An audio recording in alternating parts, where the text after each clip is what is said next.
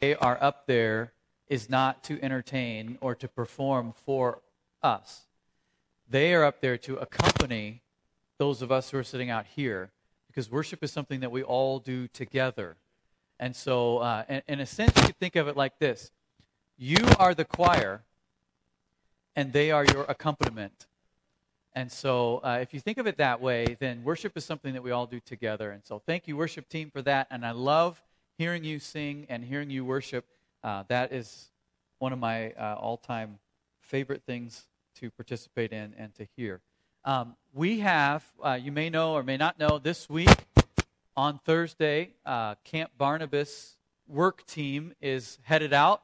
And so, this is something that the men's ministry at Lakeview Church has put together a work project for Camp Barnabas. They go down every fall, I think, and uh, some guys will go down and they'll be working to uh, fix things, to uh, build new things, to fix what's been broken, and that kind of thing. And so that, that work team leaves this Thursday. And I wonder if you're on that team, if you're headed down for the Camp Barnabas work, uh, work weekend, would you mind just to stand?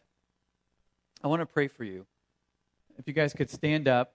Uh, thank you to the men's ministry team for organizing this. Let's pray for. There's a uh, some other guys that are going that aren't here this morning, but let let me pray for you. Uh, let's pray together. Father, I pray that you would be with this work team, that you would uh, give them safe travel down to Camp Barnabas in southern Missouri, that they would uh, be able to do the work that is needed.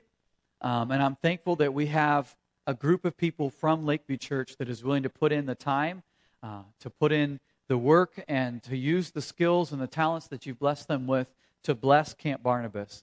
Uh, and God, I just pray again for safety in their journey and in their travels. I pray that you would give them opportunities not to just serve the people at Camp Barnabas, but also to learn more about you and the gospel in doing that act of service. So we pray for them. We commission them this morning. Uh, we send them down uh, this weekend and with your blessing and with ours. In Jesus' name, amen. You guys can have a seat. Thanks for doing that. Uh, when I was younger, I had an older man that was a uh, good friend of mine.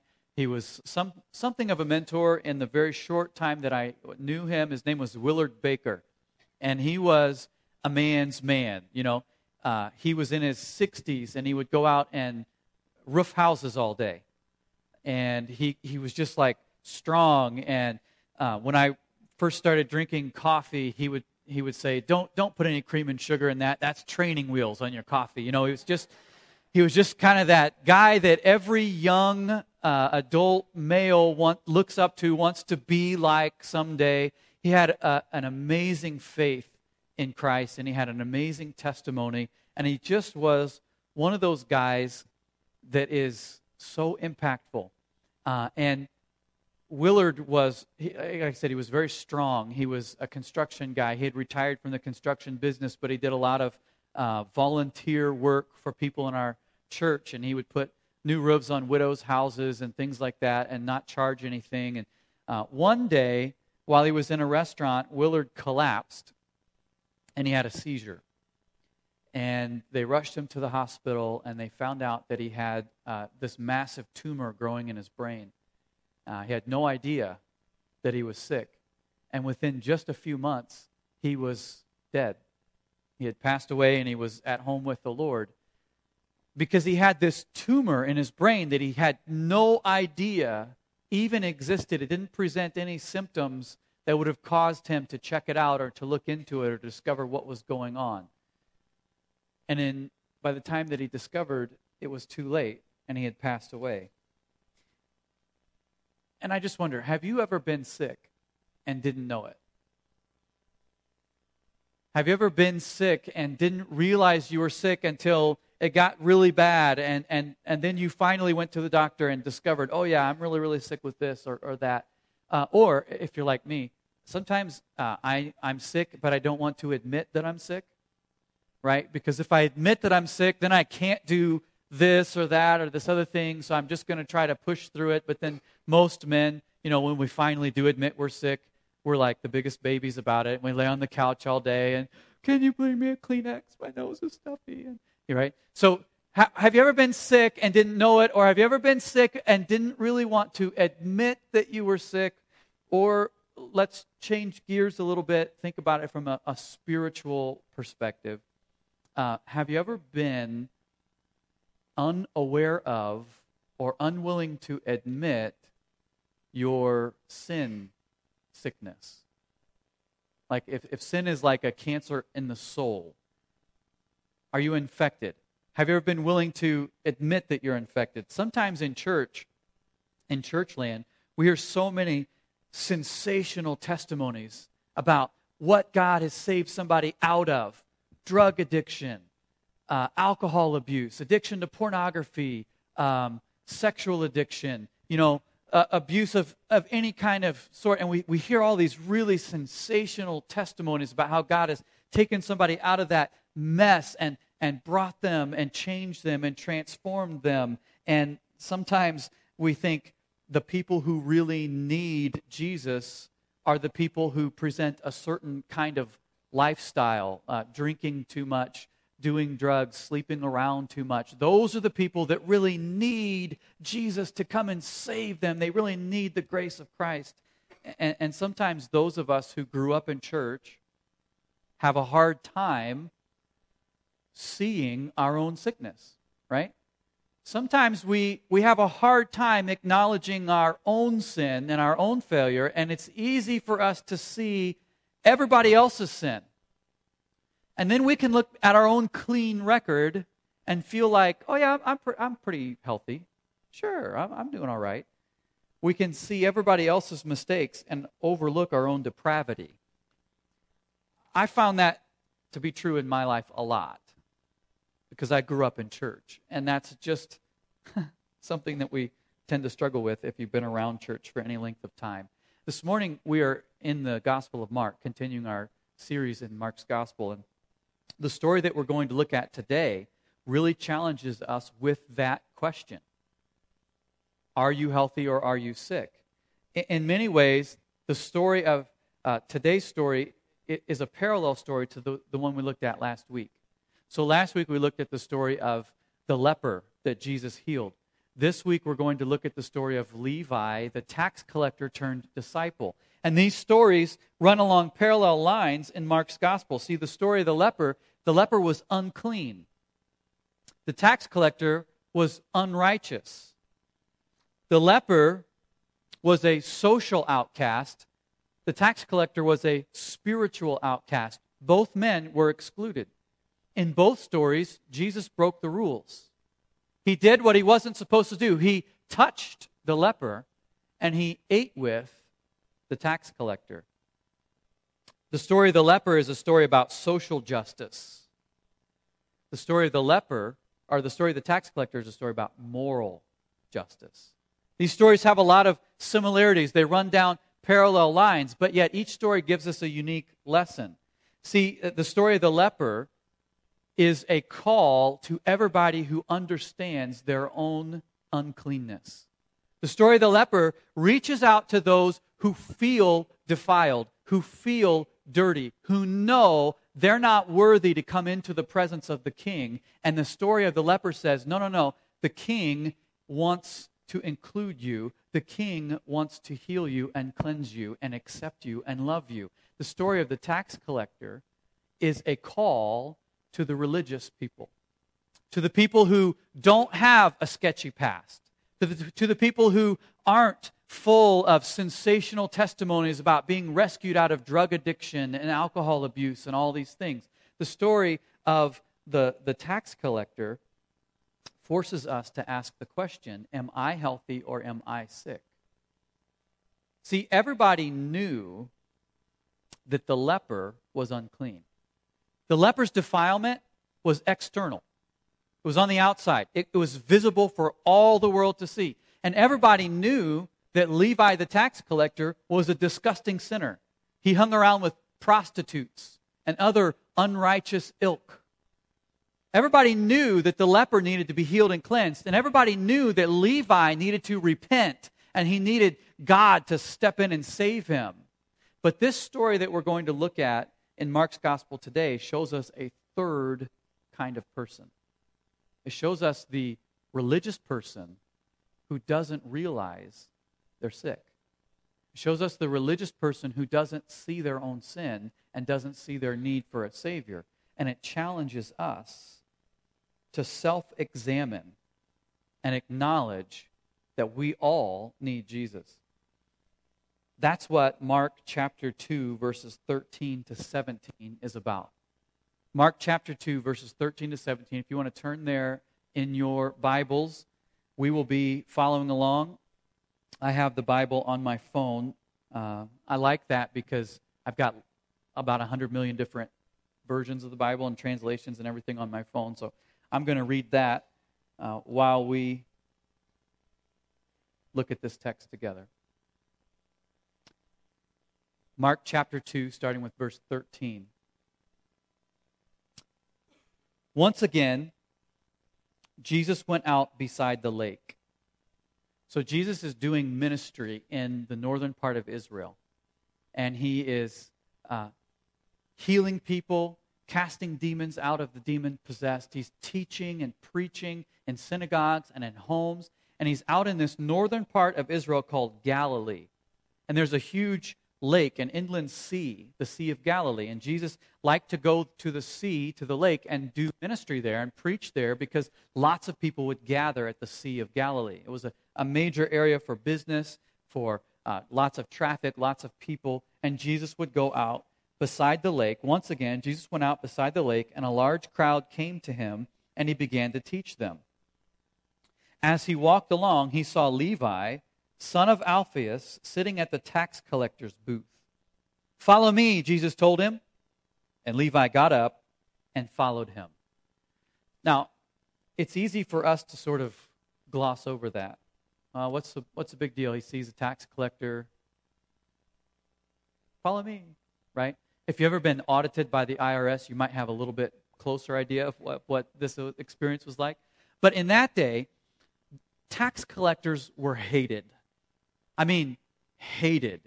They were recognized by all the Jews as the worst sinners imaginable.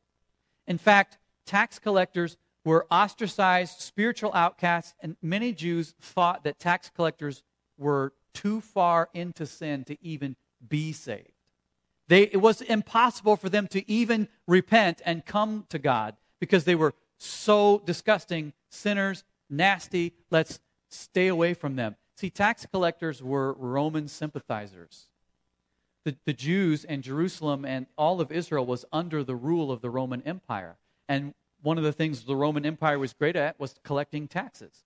So what would happen is, uh, let's the, Jesus was on the shore and he's at the docks and there's a tax booth and Levi, the tax collector, is sitting there. But what would happen is you would be all night out fishing on the lake because fishing was your livelihood, and you'd pull in in the morning and you'd get out on the dock and you'd be hauling your fish to the shore because you're going to take them to the marketplace and sell them, and that's how you're going to earn your living. And Levi, the tax collector, would be standing at the end of the dock saying, Pay up, give me your cut. And you would have to give him a certain portion of the fish that you caught. So nobody likes to pay taxes, but it was particularly bad because the way that tax collectors got paid is by collecting more taxes than what was owed. So they would say, um, let's, let's translate this into modern day. Let's say that you owed $100 in taxes.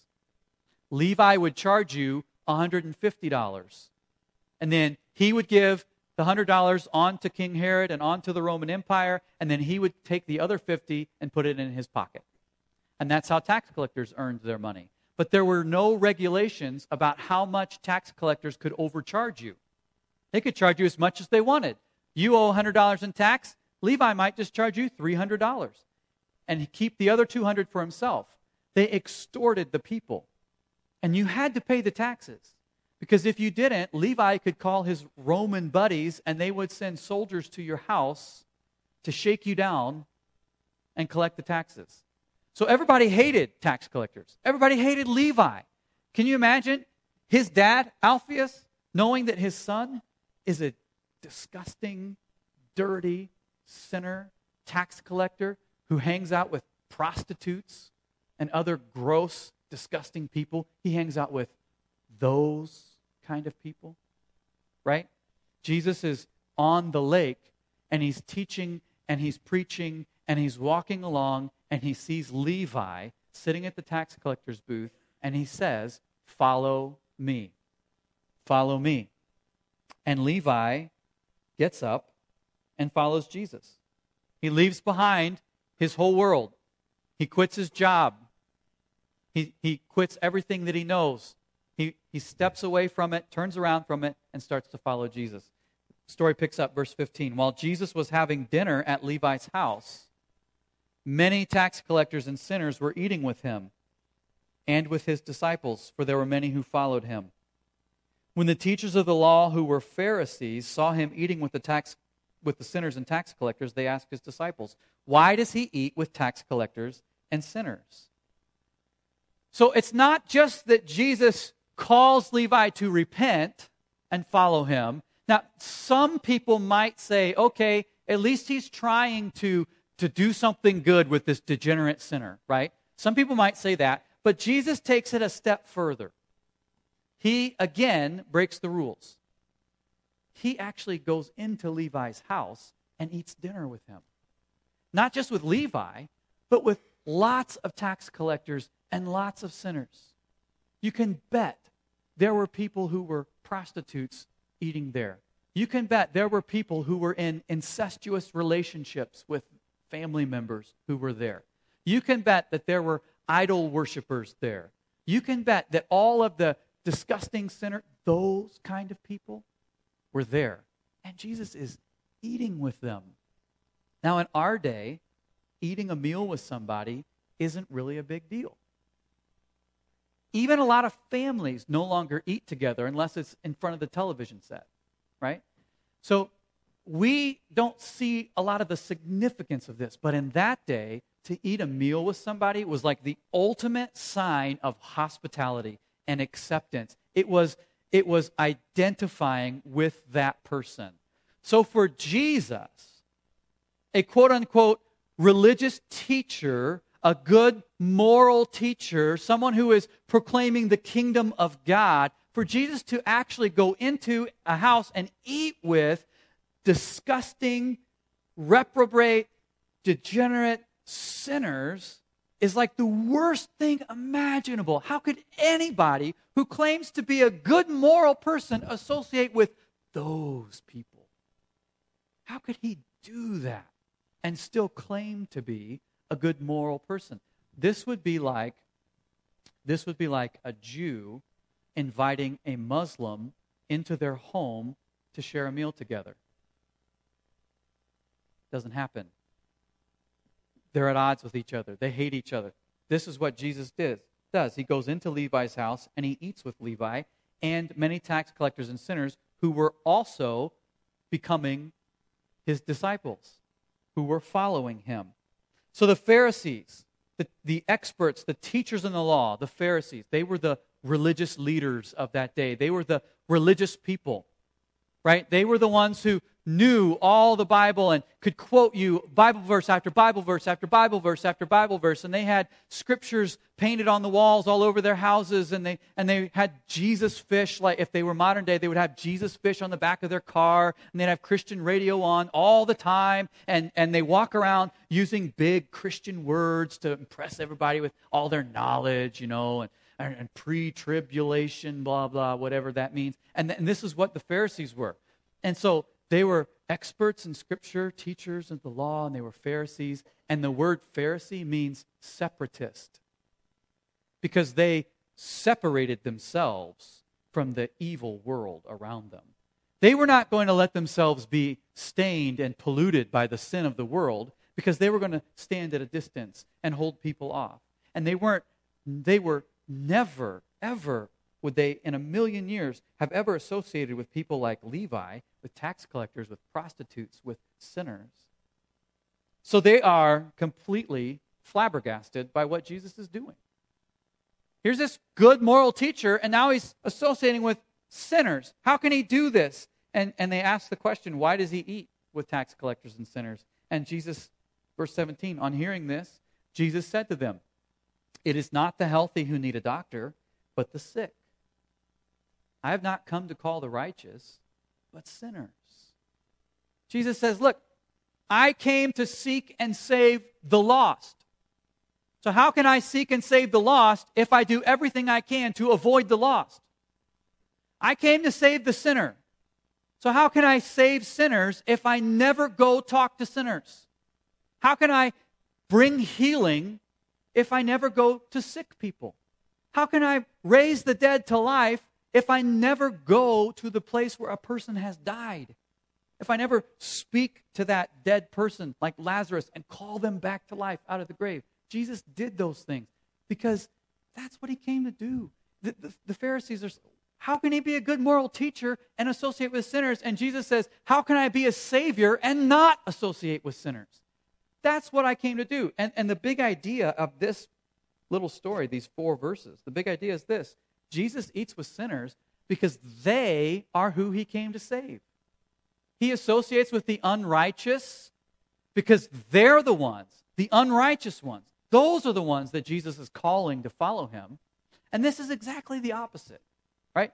This is exactly the opposite. Everybody thinks Jesus is a good religious teacher. He's going to go to the good religious people and get them all stirred up and, and help them be more good and more religious. And Jesus says, No, I didn't come for the good religious people. I came for the sinners. I came for the tax collectors. I came for the drug dealers and the prostitutes I came for the magicians. I came for the Wiccans. I came for whoever, fill in the blank. Those kind of people. That's who I came to save. And if I'm going to save them, I have to go out to them. Jesus eats with sinners because they are who he came to save. That's the big idea in this story. And I, I think there are a few implications that we can take from this to apply to our lives. First thing good news Jesus eats with sinners. Let's not like blow past that point. This is good news. Jesus eats with sinners. He associates with and identifies with the unrighteous. Jesus does what he's not supposed to do. He breaks the rules. See, he turns the world's system on its head because religious people, religious people say, I will associate you with you if you do these things. I will include you if you turn away from your immoral lifestyle. If you clean yourself up. If you start living by my rules, then you can have a place at my table. You've got to earn it. You've got to clean yourself up. You've got to pull yourself up by your bootstraps. And you know what? You're probably so depraved, you'll never do that. So, guess what? I'm writing you off because I don't want to be polluted by your depravity. That's the way the religious world works. But Jesus says, hold on, hold on, let's turn that upside down. Good news Jesus eats with sinners, he associates with the unrighteous. He doesn't say that as long as you're a degenerate sinner, I'll have nothing to do with you. He reaches out to them even before they've repented. That's the scandal of this story. Jesus doesn't wait for them to do anything to make themselves worthy of his attention. He reaches out to them first. He takes the initiative to them. And, and religious people tend not to do that. We tend to be like the Pharisees and separate from. That's exactly what how I was. When I was growing up, I grew up in a, a church that was essentially a, a modern day Pharisee church. We had a whole list of rules that would have made the Pharisees proud and, and we were separatists. In fact, we used to talk about degrees of separation. How many degrees of separation? So, in the church I grew up in, it was like the most despicable, disgusting, unholy sin ever in the whole world to have a drink of alcohol. That was like if you drank one drink of alcohol, you were practically so far in hell that no one could pull you out. That was like one of the worst things you could ever even imagine is to have somebody have a drink of alcohol. But I had a pastor tell me one time if somebody is driving by your house and they throw an empty beer can in your yard and you go pick up the beer can to throw it away out of your yard, you've just lost your salvation and you've just sinned because you touched a container that used to have alcohol in it. And you can't touch an empty beer can because that's going to defile you and pollute you with the sin of the world. And when you smell the alcohol, you're probably going to be addicted like that. And you'll become an alcoholic tomorrow. Right? That's the kind of church I grew up in. So, so when you're really good at keeping the rules, guess what you do? You look down your nose at people who don't keep the rules as good as you. And when you when you want to justify yourself and you when you want to say, uh, um, "I'm not that bad of a person," what do you do? You look at everybody else's sin and you say, "Well, I'm not as bad as that person." Well, I haven't done that. Well, I'm not as bad as that person. Oh, well, well, that person doesn't keep the rules as good as I do. Oh, wow, aren't I? Aren't I special? Aren't I holy? Aren't I wonderful? I don't have this addiction or this addiction or this addiction or this addiction, so I must be healthy. I must be good. Those poor reprobate sinners, uh, you know, I'm, I'm so glad I'm not like them. That's the attitude that you have when you grow up in that kind of environment, and that's how religious people are. They, they separate themselves. But the, the, the thing is, good news Jesus isn't a religious person. Jesus eats with sinners. He reaches out to the people that everyone else rejects. So, so a couple of things of application just, just right here. Number one, if you if you're struggling with sin, if you feel like a degenerate sinner, if you feel like if, if you would say, if you only knew what I have done, you would not even let me in your church today. Uh, if you feel like you're sitting there and you're kind of looking up, waiting for the lightning to fall, and you keep moving back and forth, so you know moving target's harder to hit, right? If, if that's the way you feel, no matter what sin you have in your past, no matter what sin you're currently struggling with, guess what? Jesus is here for you. Jesus eats with sinners, He associates with the unrighteous. He is here for you. Whatever you did this morning on your way to church, whatever you looked at on your phone last night, Whatever you have done, whatever you're struggling with, whatever addiction you're fighting or have fought, whatever you have in your past, no matter how sketchy your past is, Jesus is here for you. And he's saying, Come on, follow me. Follow me. Jesus eats with sinners. The other, the other thing I think we can apply right here is let's not look down our nose at people who sin differently than we do. I grew up in that very legalistic very rules oriented, how many degrees of separation type church.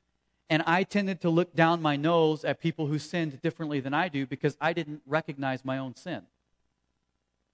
But the reality is, and the more that I learned about Christ and the more that I learned about the gospel as I studied the Bible, I discovered guess what? I may not sin the same way that that person does. Their sin might be more visible, might be more external, it might be more easily seen by those around them, but I have sin that is hidden. I have sin that hides itself behind church and rules and Bible. I have sin that, that is harder to detect because it's, it hides itself in religion. And so once I figured out the depths of my own depravity, how in the world can I look down my nose at somebody else? Their sin is different than mine, but my sin is sin. if sin is a cancer of the soul, they're infected, I'm infected. We're in the same place. We both need Jesus. We all need Jesus. So let's not look down our nose at those who sin differently than we do, because Jesus eats with, associates with, identifies with sinners. Second implication, I think, from this story Jesus loves you as you are, but he doesn't leave you as you are. Jesus meets you where you are, and then he invites you to follow him to where he wants you to be. Jesus is not like a lot of Christians today.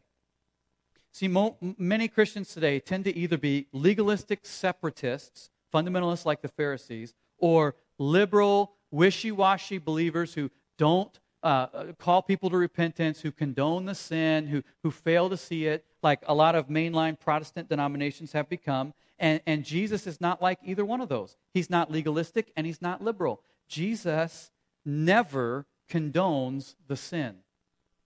He never condones the sin. He never says it's okay for you to stay in sin. But neither does he shun the sinner. No, Jesus goes to where the sick people are and offers healing. Jesus goes to where the sinner is and offers forgiveness. He meets you where you are and then calls you to follow him to where he wants you to be. And when Jesus went to, to Levi, the tax collector, and said, Follow me, Levi's response was immediate. He got up, left everything, followed Jesus, left his job, left some of his friends, left his social circles, left everything to follow Jesus. It was complete, it was total. This command to follow me is Jesus' primary call. Remember the first words that Jesus says in Mark's gospel The time has come, the kingdom is near. Repent and believe the gospel. That's what Jesus' entire ministry is about. And when he says, Follow me, this is what he's talking about. I love the way the Pillar New Testament commentary put it. In Mark, following is a load bearing term. A load bearing term that describes the proper response of faith and indeed is practically synonymous with faith. Following is an act that involves risk and cost. It is something one does, not simply what one thinks or believes. Levi risked everything, it cost him everything. Yes, God's grace is freely given, but it, at the same time, it will cost you your life because Jesus says it's all or nothing. There is no in between. You can't straddle the fence with Jesus. Either you're all in, you're following him, you're turning away from your sin, or you're not. There's no gray area with Jesus. It's all in or all out. When he says follow me, he means turn away and follow me and be ready for total life transformation. Every single part of your life will be changed because you're following Jesus. Another friend that I have uh, is a guy named Milt. Milt's an older guy, and when I started being the worship arts pastor at my last church, Pontiac Bible Church, Milt was the drummer. And so I began to get to know him. He was one of the elders at the church. He was a drummer, and he was a, a wonderful guy. And he has one of those sensational testimonies. Milt did not grow up in church. He didn't grow up singing the old hymns. He didn't grow up with the church traditions. He has he had no idea who Jesus was, knew nothing about Jesus all throughout his growing up years and his early adult years. And Milt was a hippie when the hippie movement was like all in swing. He was a full on, total hippie. He's dropped acid, he smoked all kinds of weed, uh, you know, sex, drugs, and rock and roll, and that was his creed in life. And, and he lived in a tent, and he didn't have a job, and he was just, this is who he was, right? He was a hippie that didn't know anything about Jesus. And Milt got saved as a young adult because somebody had the courage to do what Jesus did, to walk into his hippie compound, to climb into Milt's tent, to sit across from him while he was smoking weed and share the gospel with him. Somebody had the courage to go, to boldly go where no Christian has gone before, and to share the gospel with Milt. And Milt got saved. And his transformation was not immediate, he was rough around the edges. The first day he pulled up to Pontiac Bible Church, it was in the, the early 80s, and he rode in on in, a, in full uh, leather, tattoos, Harley Davidson, rides up, you know, and he goes into this church where everybody's wearing a suit and a tie, and they're all proper, and, you know, the men are all clean shaven, and Milt's got this big old bushy beard, and, he pulls in and he, and he walks in, and the people loved him. They accepted him. They welcomed him. He joined a small group. He started studying the Bible. God began to work on him and transform his life and, and work his drug habits out of him and, and help him get rid of his alcoholism and help him get rid of his uh, of all that stuff. And and over time, Milt became a volunteer in student ministry, and he mentored hundreds of teenagers. And he became an elder at the church, and he started playing drums in the worship team, and, and he was just an all around amazing man and the, the reason that what he'll tell you today is nothing in his life today is the way it used to be before Jesus. Every single part of his life has been transformed. That's what Jesus' call is total life transformation. There's a great quote by uh, a scholar named Abraham Kuyper, and it's there is not a square inch in the whole domain of human existence over which Christ who is sovereign over all, does not cry, Mine. Jesus will meet you where you are, but he will not allow you to stay where you are. He never condones the sin. Some people say they believe in Jesus, but they don't really allow that faith to impact their lives. They might play the church game, they might do the church thing, but, but when it comes to the, where the rubber meets the road, Jesus hasn't really left much of an impact on them. And, and Jesus is saying, no, that's not following me.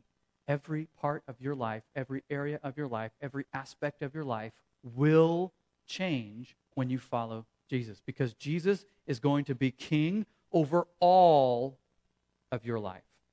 Not just part of your life, over all of your life. That's what Jesus does. He loves you as you are. He doesn't make you clean yourself up first. He loves you as you are, but He doesn't leave you as you are. Third implication from this story Jesus asks this question Are you healthy or sick? Are you righteous or a sinner? When, when Jesus answers the Pharisees, you know, they say, Why does he eat with tax collectors and sinners? And Jesus says, The healthy don't need a doctor, but the sick do. I haven't come to call the righteous, I've come to call sinners. When Jesus answers that question, it is an implied challenge to the Pharisees. Everybody knows Levi is a sinner, he's a tax collector. Everybody knows he's a sinner. What about the Pharisees? Are they sinners? Jesus has come to save the sinner. Has he come to save the Pharisees?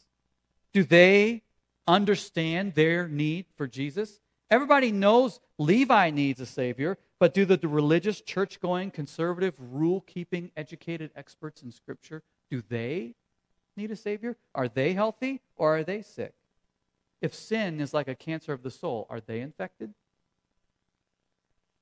Jesus' answer is a challenge for them to examine themselves. And the, the sad irony of this story the Pharisees needed Jesus just as much as the tax collector did. Their souls were infected with, with sin just as much as Levi and his, ta- and his tax collecting friends were. But where Levi understood his depravity and responded to Jesus by getting up turning from his sin and following Christ. The Pharisees didn't see their sin sickness. They didn't leave their legalistic religious ways behind to follow Jesus, to, to walk in the grace of the gospel. They didn't respond to Jesus by following him because they didn't realize that they needed him. My friend Willard, the cancer that was in his brain killed him because he didn't know that he had that infection. He didn't know that he had that disease. He didn't get it treated in time, and he died from it. The Pharisees had cancer of the soul called sin, but they didn't know it. They were looking for the symptoms of an immoral life, but they didn't have those symptoms. Their lives did not look like Levi's life. Their lives didn't look like his friends' lives.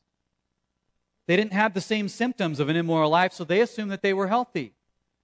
And Jesus came to heal not just the physically sick people like the leper, but the spiritually sick people like Levi. But the thing is, if you don't realize you're sick, you don't go to the doctor.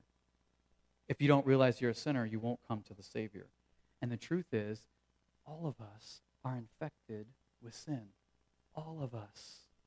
All of us. I don't care if you grew up in church. I don't care if you've never been a drug head. I don't care if you've never touched a drop of alcohol in your whole life or been an alcoholic. I don't care if you've never had a sexual addiction or you didn't sleep around too much in high school or you didn't do this or you didn't do this or you. It doesn't matter if you uh, sing with the worship team or put money in the offering plate or volunteer in children's ministry. All of us are infected with sin and all of us need to be healed by Christ. We need to be forgiven. See, Jesus is a new kind of king and he's building a new kind of kingdom a kingdom of the redeemed, a community of the forgiven. And in order to join his kingdom and to belong to his community, you have to be forgiven. But in order to be forgiven, you have to have something that you can be forgiven of. And all of us do. Question is, do you see it? The challenge that Jesus gave to the Pharisees is the challenge that we have this morning. How will you respond? Will you acknowledge your sin? Will you turn from the world to follow Jesus? The only way into the kingdom of heaven is through the door of forgiveness. Will you be forgiven? Will you acknowledge and admit that your sin that you're a sinner? Jesus healed the leper and reached out to the people who know they're sinners. Jesus called Levi and challenged the people who are religious. So, whether you know you're a sinner or whether you've played the church game your whole life, the question is this Are you healthy or are you sick? Father, we thank you for your word. We thank you for the challenge of your word. I'm thankful that Jesus is the kind of king who breaks the rules, who touches people that aren't supposed to be touched, who includes people who aren't supposed to be included. And I'm thankful that we can come to you without having to clean ourselves up, without having to, to do better, to be better, but that you eat with and associate with us in our depravity and in our sin. And that you reach into our lives, and if we surrender to you and follow you, over the course of our lifetime, you transform us. You lead us to where you want us to be. Lord, my prayer this morning is that you will show us where our sin is hiding. For those of us who grew up in church, whose sin hides behind rules and moral living and putting money in the offering plate and serving and volunteering and going to church, for those of us whose sin hides in those places, God, that you would show us where we need to grow, who we need to be, and where we need Jesus. We all need you. In Jesus' name, amen.